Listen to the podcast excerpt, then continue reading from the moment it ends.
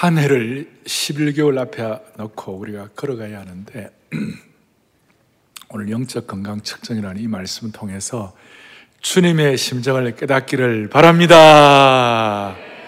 제가 하여튼 코로나 마칠 때까지 제가 갈 거예요. 아시겠죠? 그러니까 어, 우리가 뭔가 확실히 해야 돼 뭐든지.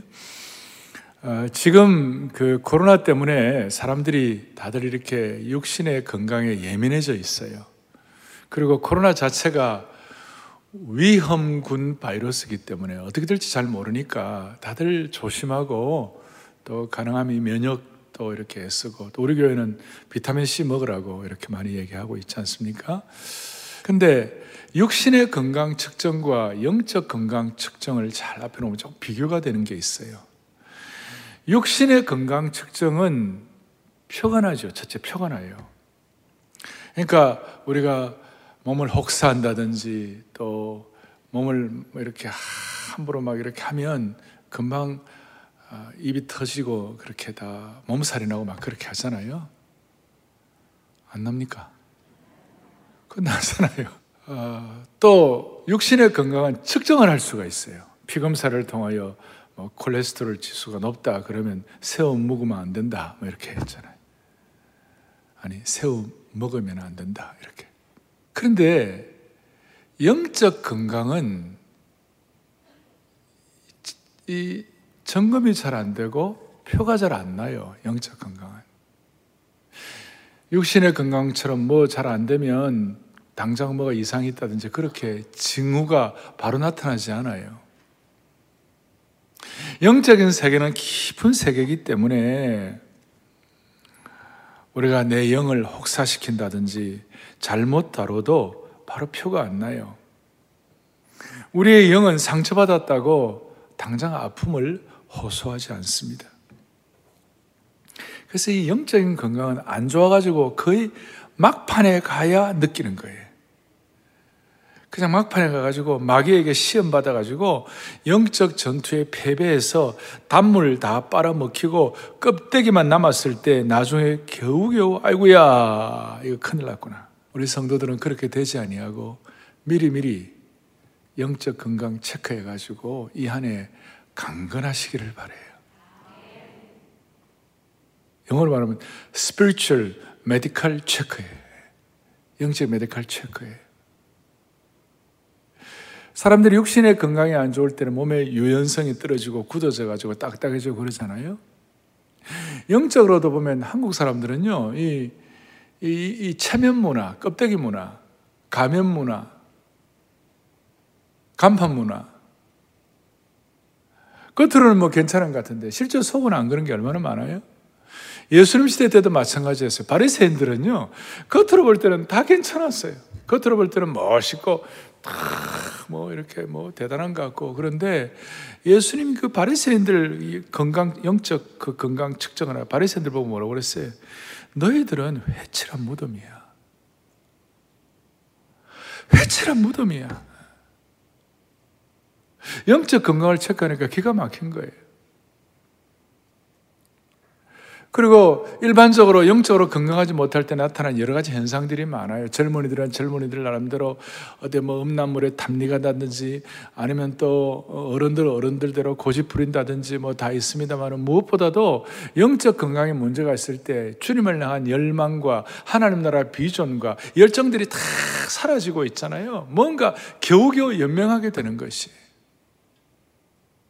오늘 그런 것 없이 사랑의 교회 모든 성도들, 오늘 이 말씀을 듣는 모든 성도들은 영적 건강 제대로 체크돼 가지고 이 한 해 동안 다시 한번 강건하기를 소망합니다. 자, 그럼 우리가 어떻게 하면 영적 건강 측정 제대로 하고 영적 건강을 유지할 수 있을 것인가? 이게 우리의 관심이에요. 오늘 5절 뒤를 보다가 제가 참 마음을 확 때렸어요. 5절 뒤에. 5절 뒤에 뭐라고 나왔냐면 이렇게 나왔어요. 나를 떠나서는 너희가 뭐예요? 아무것도 할 수 없다고. 오늘 이 사실 주님을 떠나서는 우리가 아무것도 할 수 없다. 이걸 그냥 절실하게 아주 그냥 처절하게 그냥 아주 그냥 우리 실체로 우리가 깨달아야 되는 거예요.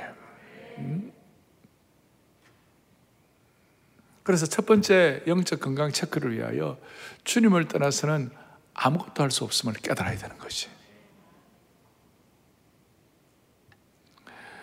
영적 건강의 가장 큰 문제 중 하나가 교만이에요. 그런데 대놓고 겉으로 내가 교만합니다. 그런 사람 어디 있어요? 그런 겉으로 유치한 그런 사람 별로 없어요, 이젠. 그쵸. 그런데 영적 교만은 뭐예요? 주님을 떠나서도 내 힘으로 살 수 있다는 게 그게 교만이에요. 주님을 떠나서 내 실력, 내 능력으로 살 수 있다고 생각하는 그 자체가 교만이라니까요. 예? 오늘 찬양, 그죠? 예. 주님의 높은 보좌에 계시는데 우리는 그 앞에서 부복하면서 우리 모두가 다 마음의 소원, 우리는 주님을 떠나서 아무것도 할 수 없습니다. 이걸 그냥이 아니고요. 깜깜한 밤하늘에요. 번개가 자자자자작 치듯이. 일도 양단이란 말 들어봤어요? 그냥 양 칼을 가지고 쫙 가르듯이. 건곤일척이란 말 들어봤어요? 하늘과 땅을 가르듯이 쫙 하는 것이 뭐냐면 주님을 떠나서는 내가 아무것도 할 수 없다. 이걸 이 한 해 동안 일마다 때마다 걸음마다 고백을 해야 되는 겁니다. 여러분 젊을 때는 이런 설교에도 그렇게 많이 안 나올 수 있어요. 내, 내 힘과 내 실력, 그 다음에 뭐 젊고 팔팔하니까. 그런데 나이가 들면 들수록 주님을 떠나서는 아무것도 할 수 없다는 게요. 이게 이게 진리예요, 진리. 예, 얘기했죠, 제가 80 넘어서 90 될 때 여러분 화장실 내 힘으로 왔다 갔다 하면 그 은혜예요. 알겠어요? 예. 그러니까 주님 앞에 섰을 때 주님 나는 주님 따라서는 아무것도 할 수 없사오니 내 마지막도 주님 앞에 이거 고백하고 주님 앞에 서게 하여 달라고 했잖아요. 이걸 우리 성도들이 고백해야 되고 한국 교회가 고백을 해야 되는 것이 주님을 떠나서는 아무것도 할 수 없다. 주님을 떠나서 아무것도 할 수 없다.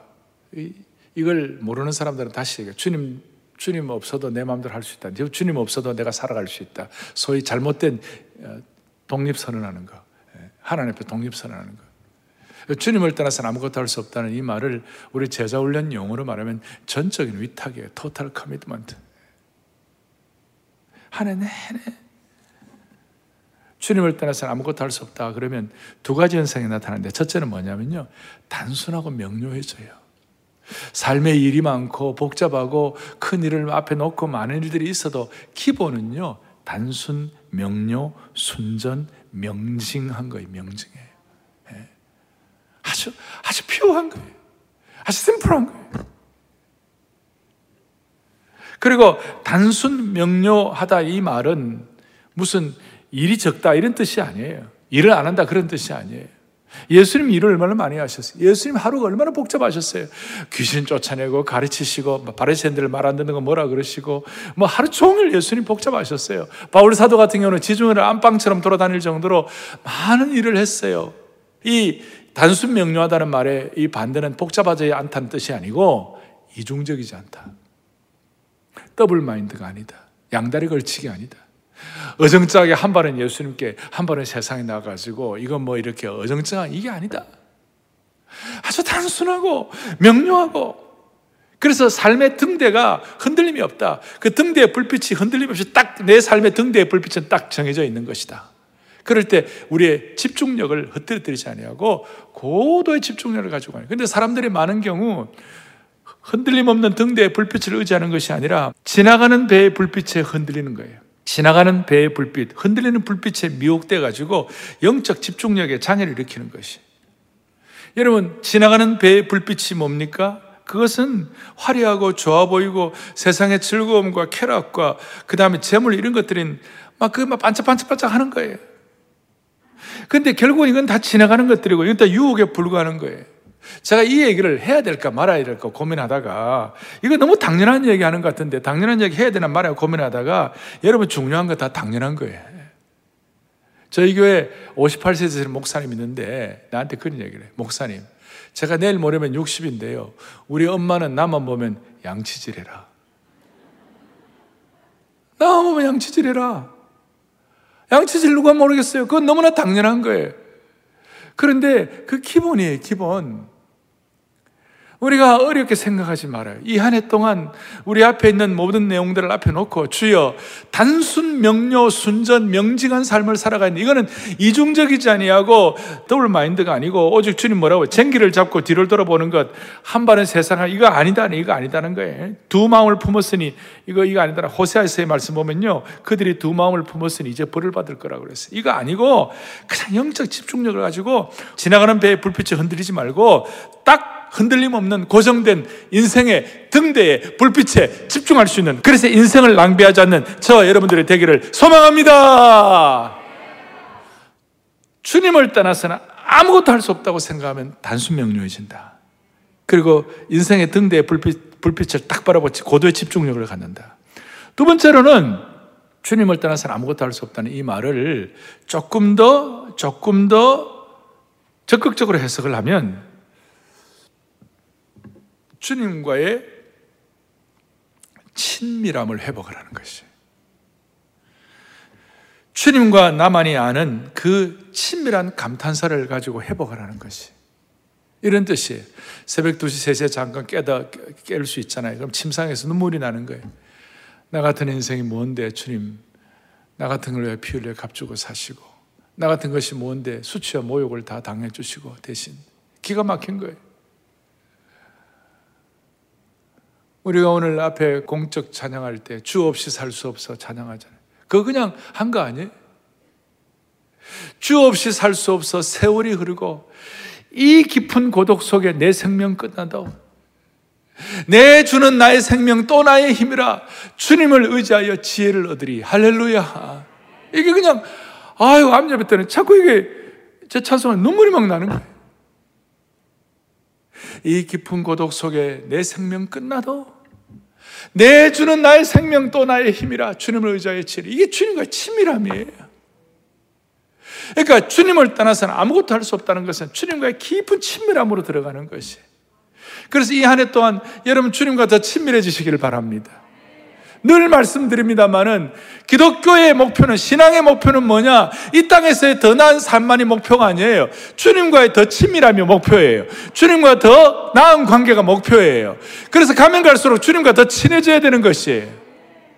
그래야 주님의 심정을 깨달을 수가 있는 것이죠. 그런 놀라운 것은 주님과의 친밀함이 더 깊어지면요. 죽음이 두려워, 두려움이 없어요. 그래서 로마님 넘버 2.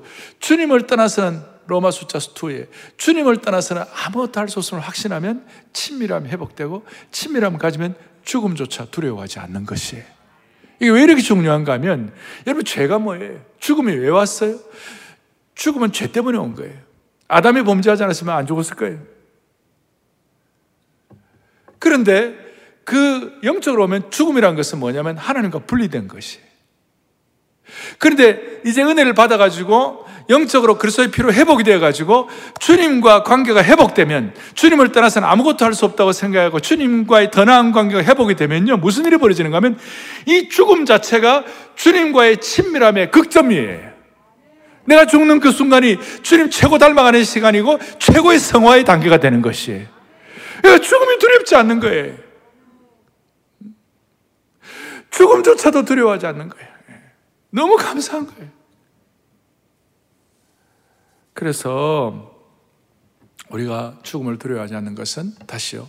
분리되었던 인생이 주님을 떠나서는 아무것도 할 수 없다고 다 밀착이 되면 내가 죽는 그 순간이 오매불망 사모하던 그 주님 만나는 최고의 극점이 되는 것이. 죽음이 두렵지 않아. 그래서 어떤 목사님이 그런 얘기를 해요.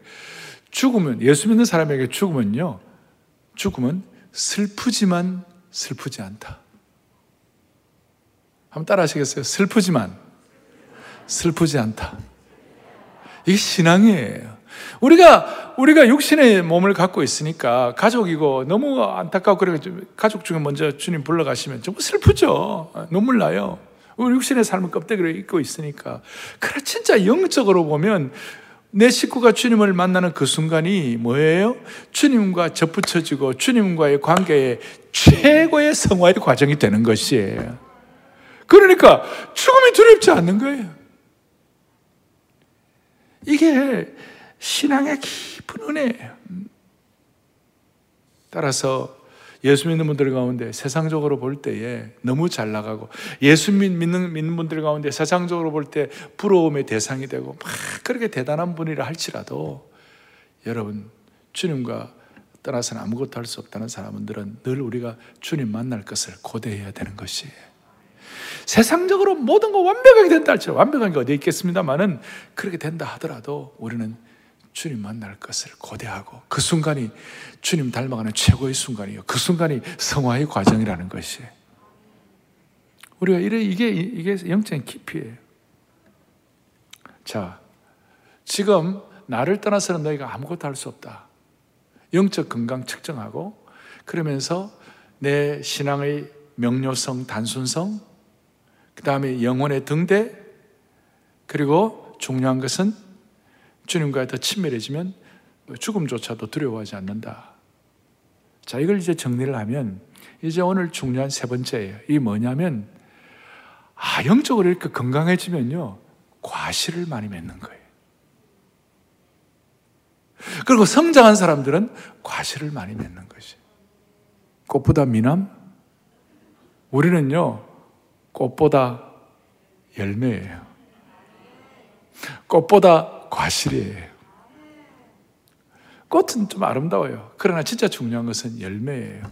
왜 이게 중요한가 하면 오늘 요한복음 15장의 중요한 신학, 신앙 사상 중에 하나가 포도나무 가지의 사상인데 이 포도나무, 이 포도나무는요, 가지가 포도나무 붙어서 열매를 맺는 것인데 근데 포도나무에서 제일 중요한 게 뭐냐면 과실이에요. 포도나무 자체는요, 목재로도 쓸모가 없어요. 포도나무가 집 짓는 사람 있어요? 집 지어봐요. 포도나무 와장창 무너질 거예요. 포도나무 자체가 이게 뗄감으로도 별로 의미가 없어요. 그거 별로 화력도 별로 없어요. 그리고 뭐 어쩌다 그러지만 집 앞에 제일 중요한 조경수로 우리가 멋진 소나무라든지 멋, 멋진 무슨 뭐 은행나무라든지 멋진 그런 그런 조경수로 그렇게 포도나무를 쓰는 사람이 없어요. 뭐 빼빼 말라 비틀어지고 뭐 이런 거니까. 포도나무 포도나무에 있어서 제일 중요한 것은 열매예요. 그래서 우리는 우리의 신앙 측정을 알면서 야, 열매를 맺어. 포도나무 열매가. 그래서 8절에 보면, 본문 뒤에 8절에 보면 이렇게 나와 있어요. 같이 우리 크게 합독하겠습니다. 너희가 열매를 많이 맺으면 내 아버지께서 영광을 받으실 것이요. 너희는 내 제자가 되리라. 할렐루야. 열매를 많이 맺은 열매를 많이 맺으면 하나님 영광 되실 뿐만 아니라 우리가 주님의 제자가 된다고 그러는 거예요. 제자는 또 열매를 많이 맺는 게 제자라는 것이. 참된 제자는 열매를 많이 맺는 것이. 그리고 이 열매를 얘기할 때 우리는 주로 성경에서 중요한 열매는 성령의 아홉 가지 열매예요. 사랑, 희락, 화평, 오래 참, 자비, 양성, 충성, 온유, 절제 아홉 가지 열매. 이 아홉 가지 열매를 아홉 사람이 맺는 게 아니고 한 사람에게 조화롭게 이 아홉 가지 열매를 맺는 거예요. 한 사람에게 나타나는 현상이에요. 그래서 이 아홉 가지 열매를 한 분이 완벽하게 맺으신 표상이 누구냐? 예수 그리스도이세요. 그래서 우리가 예수 그리스도께 가지로서 접붙여 있으면 포도나무 신주님께 접붙여 있으면 우리도 나름 시간이 지나갈수록 영적 건강 측정을 하고 우리가 앞에 있는 것처럼 주님 떠나서 아무것도 할 수 없다고 생각하고 단순 명령, 이중성 없이 친밀하게 죽음조차 두려워하지 아니하고 우리의 삶의 등대를 분명하게 하면 우리의 삶의 이 아홉 가지 열매가 조화롭게 맺혀지기 시작하는 것이에요. 균형 잡힌 열매를 맺을 수가 있다는 것입니다. 예. 그래서 성도들끼리 서로 물어봐야 돼요. 온유의 열매가 있는지. 저는 어떤 열매가 있는 것 같아요? 제가 아니고 여러분 서로. 우리는, 우리는, 어, 제가 어떤 열매가 있는가 서로 이렇게 물어봐. 죄송하지만 없네요. 네. 그러면 참 안타까운 일 아니겠어요? 아, 형제님은 온유의 열매가 있습니다. 형제님은 사랑의 열매가 있습니다. 형제님은 참 절제의 열매가 있습니다. 얼마나 귀해요? 물어볼까요? 옆에 있는 분들끼리 어떤 열매가 있습니까? 10분의 1만 되니까 어떻게 할 수가 없어요, 지금. 그래서 하나님이 우리에게 요구하시는 것은 꽃이 아니라 열매입니다. 하나님 우리에게 요구하시는 것은 꽃 성도가 아니라 열매 성도가 되어야 됩니다. 따라하겠습니다. 꽃 성도가 아니라 열매 성도가 되어야 한다. 왜 이게 중요한가 하면 저는 꽃 얘기하면 꽃이 아름답죠. 그럼 며칠이나 가겠어요? 그래서 구약과 신약에 보면 이사야에도 베드로서에도 보면 뭐라고 나와 있습니까? 꽃은 마르고 풀은 시들어진다. 그러나 열매는 사람의 열매를 먹으면 생명을 연장하는 것이에요. 열매를 가지고 하나님께 영광을 돌리는 것이에요. 그래서 오죽하면 15장 2절에 보면요. 열매를 맺지 않는 나무는요. 아버지께서 그것을 제거해 버리시다고 그랬어요. 아유, 걱정, 겁나는 거예요. 정신이 번쩍 드는 거예요. 가른주다 처리된 거예요. 바리새인들 처리되는 거예요. 다시요. 꽃 성도가 아니라 무슨 성도가 되어야 한다고요? 열매를 맺어. 저는 저는 제가 초등학교 5학년 때 회심을 했어요. 그리고 말씀을 통한 확신은 대학교 1학년 때 했는데 대학교 1학년 때 교회 선교단체 가서 첫 시간에 그 성경 공부를 하는데 그때 저의 성경 공부 리더가 저에게 정현 형제 열매 맺는 삶을 살고 있어? 아니 정현 형제 무엇이 가장 열매 맺는 삶이라고 생각하오? 무엇이 가장 열매 맺는 삶인가? 그게 늘 저에게는 이렇게 숙제처럼 지금까지도 나는 내 삶에 무엇이 가장 열매 맺는 삶인가? 아니, 내가 열매 맺는 삶을 살고 있는가? 그렇다면 열매를 맺으려면 어떻게 해야 하나? 그 중에 하나 깨달은 것 중에 하나가 이거 있어요. 하나님을 위해서가 아니라 하나님과 함께 해야 열매를 맺을 수가 있어요. 다시, 하나님을 위해서 일하기보다 하나님과 함께 일해야 되는 거예요. 이게 좀, 이게 말이 좀 차이가 있어요. 무슨 말인가 하면, 하나님을 위해서라는 말, 하나님을 위해서 일한다는 말, 우리 자주 잘 할 수 있어요. 내가 이거 하나님을 위해서 한다. 하나님의 for him, 하나님의 영광을 위해 한다면 다할 수 있는데, 그러나 열매 맺는 삶을 위해서는요, 그것만이 아니라 반드시 하나님과 함께 일해야 열매를 맺은 왜? 오늘 포도나무가 가지에 붙어 있어야 되고 나를 떠나서 너희가 아무것도 할 수 없기 때문에 이 하나님과 함께 일한다는 것은 어떤 뜻인가 하면요. 지배권이 하나님께 속해 있는 것이에요. 주님께 주님께 내 지배권을 드린 것이에요. 주님께 위탁되어 있다 그 말이에요. 그래서 우리는 하나님을 위해서 일도 하지만 중요한 것은 하나님과 함께 일을 해야 열매를 맺을 수가 있는 것이. 오늘 우리 시대를 살펴, 이 시대의 상황을 살펴볼 때마다 우리의 마음에 간절함이 있어요.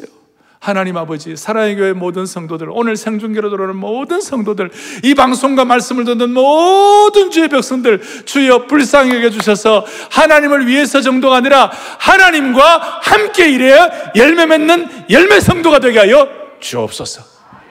소망합니다. 소망합니다. 열매 맺는 성도가 되어야 되는 거예요. 하나님과 함께. 하나님과 함께 일해야 우리의 삶의 지배권이 하나님께 있음을 선포하는 것이.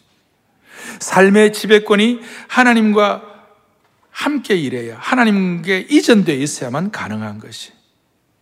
이렇게 우리는 이 열매를 가지고 감정도 생각도 의지도 우리 약점도 극복하고 어, 나와 맞는 사람도 품을 수 있고 그렇게 할 수 있는 것이 이것이 우리 신앙의 뿌리를 깊이 내리는 거라고 말할 수 있습니다. 하나님을 위해서 정도가 아니라 하나님과 함께 일하는 내 삶의 지배권을 주님께 이전하여 할 때에 우리의 인생, 우리의 신앙의 뿌리를 깊이 내리는 것인 줄로 확신하셔야 돼요. 올리브 나무와 회전초라는 나무가 있는데 올리브 나무라는 것은 깊이 깊이 뿌리가 내려져 가지고 여러분 올리브 나무는 15년 정도 되면 본격적으로 열매를 맺기 시작하고 제주 귤나무 같은 거는 3년이면 다 맺지만 시작합니다만은 15년 그리고 30년쯤 지나면 열매가 본격적으로 맺어지는데 큰 올리브 나무 같은 경우는요 수백 킬로가 나와요 거기에. 열매가. 그리고 열매를 뭐 5년, 10년, 50년이 맺는 게 아니라 100년, 300년, 500년 한 나무가 어떤 건 지금도 이스라엘 가면요 2000년 된 감람나무, 올리브 나무가 있어요. 놀라워요. 뿌리가 깊이 내려 있어요. 그런데 텀블 위드라는 나무는 회전초라는 나무는요 캘리포니아 같은 데 가면 광야에 막 그 굴러다니는 있잖아요. 그런 나무예요. 막 굴러다녀 저런 거예요. 저런 게 수십 개 수백 개가 막 굴러다녀요 우리는 저게 이제 어떻게 되냐면 약간 수분 있는 데 가, 가지고 수분 있는 데가 조금 가다가 또 바람 불면 다른 데 날라가고 또 바람 불면 다른 그러니까 인생에 바람 조금 불면 막 돌아다니고 막 날리고 있잖아요. 구름 잡고 있잖아요. 세상 바람 부는 대로 굴러다니며 열매 없이 살아가는 회전초와 같은 신앙. 아니면 어떤 경우에도 흔들림 없는 등대를 향하여 고도의 집중력을 가지고 한결같이 뿌리를 내리는 올리브 나무 같은 신앙. 오늘 우리 모두에게 올리브 나무 같은 깊이 뿌리 내린 주님께 접붙여져 있는 그런 축복이 있기를 바랍니다. 결론을 내리겠습니다. 가을이 되면 나무는 열매를 맺어야 합니다. 가을이 되어갖고 나무가 열매를 맺지 못하면 그는 엉터리예요. 유다서 1장을 보다가 아이고 이게 참 대단하구나. 아, 이 특별하고 이게 참 도전이구나. 그런 말씀이었어요. 유다서 1장 12절에 보면요. 이런 내용이 있어요. 죽고 또 죽어 뿌리까지 뽑힌 열매 없는 가을 나무요. 이런 말씀이 있어요. 가을이 되어야 가을이 되면 나무는 열매를 맺어야 되는데 이 나, 가을 나무는 열매 없는 나무예요. 가을이 되어도 전혀 열매를 맺지 못하는 나무가 열매 없는 가을 나무예요. 유다스에 저런 거 있는 줄 잘 모르는 분 많이 있었을 거예요. 사라의 교회 성도들과 오늘 한국 교회 성도들이 열매 없는 가을 나무가 되지 말게 해 주시고 올리브 나무처럼 주님께 포도나무처럼 주님께 접붙여져 가지고 극상품 포도를 맺기를 소망하는 것이에요. 그 함부로 교회에 폄하하지 못하고 함부로 하지 못하도록 우리는 정말 영적인 면에서 우리 모두는 다 자리가 잡혀 있어야 돼요. 그런데 우리는 극상품 포도를 맺어야 되는데 자식들을 앞에 놓고 야 내가 너희들 극상품 포도를 맺기를 원했는데 지난 한 해는 들포도를 맺었도다 어? 안타까운 일이라면 안 될 거 아닙니까? 그러면 우리는 극상품 포도를 어떻게 맺어요? 가지가 좋은 포도나무에 붙어 있으면 좋은 상품 포도를 맺는 것이에요. 좋은 포도나무는 예수 그리스도이세요. 그분께 붙어 있으면 우리는 극상품 포도를 맺게 되어 있는 것이에요. 따라서 우리는 열매 맺으려고 죽을 똥 살똥 애를 쓰고 아등바등하고 막 뭐 이렇게 고뇌를 겪고 막 그냥 막 자기 연면 수도를 하고 면벽 군연하고 여러분 그래서 열매 맺는 거 아니에요. 자연스럽게 우리가 주님께 붙어 있으면 나를 떠나서는 너희가 아무것도 할 수 없다고 믿고 그걸 확신하고 거기 접붙여져 있으면 자연스럽게 열매가 나타나는 것이에요. 오늘 이런 의미에서 주님께 붙어 있는 거. 그래서 오늘 여러분 이 생중 예배를 드리고 또 본당에 지금 와서 같이 현장 예배를 드리시는데 이 시간이 여러분 주님께 붙어 있는 시간이에요. 희한하죠? 뭔가 여기에는 영적인 어떤 주님의 안아주심이 있는 거예요. 저는 어떨 때 제가 설교를 밑에 내려가서 여러분들 이렇게 말씀 듣고 제가 해보면요. 참 은혜가 돼요. 이야, 안아주시는 본당에는 앉아 있기만 해도 축복이 되네. 이, 이 자리에 앉아서 예배 드리는 이 시간 자체가 포도나무 가지가 포도, 포도나무 둥치에 붙어 있는 시간 되기를 바라는 것이에요. 아니, 그 시간이 되는 거예요. 그러니까 여기 저, 저, 저, 저 열매 맺는 거 보이세요? 저 스테인글라스에? 스테인글라스 저 위에 나무가 생명나무 보이세요? 붙어 있기만 해요. 주님께 붙어 있으면 주님은 과실이 맺도록 만들어 주시는 겁니다.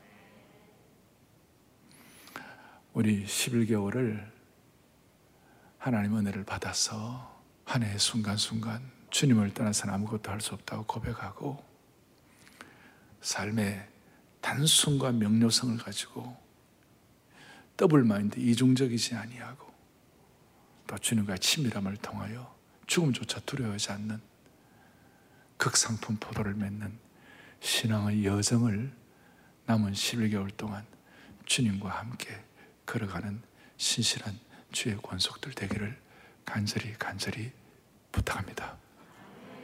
찬송 한장 하십시다. 주님 사랑해요. 예수님의 온전한 제자 되기 원합니다. 주님 사랑해요. 주님 사랑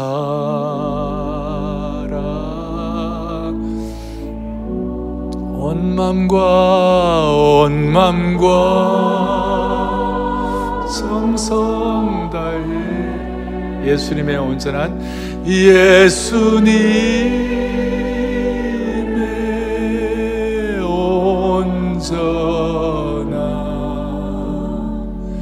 제자 되기 원합니다.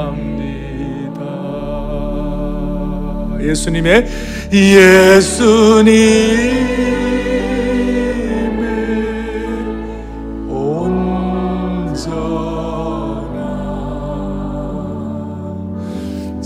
제자 되기 원합니다.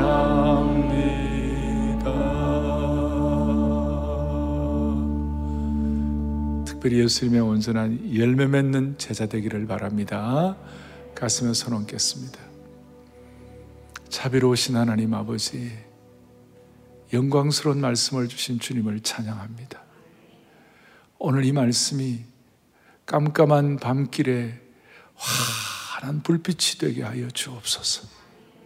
이 말씀을 통하여 주님과 친밀한 관계가 회복되게 하시고 모두가 다 나를 떠나서는 아무것도 할 수 없다는 사실을 절실하게 어떻게 보면 처절하게 깨달아 가지고 이것이 진리의 말씀으로 받아서 죽음조차 두려워하지 않는 예수 그리스도의 신실한 제자로 무장시켜 주시기를 원합니다.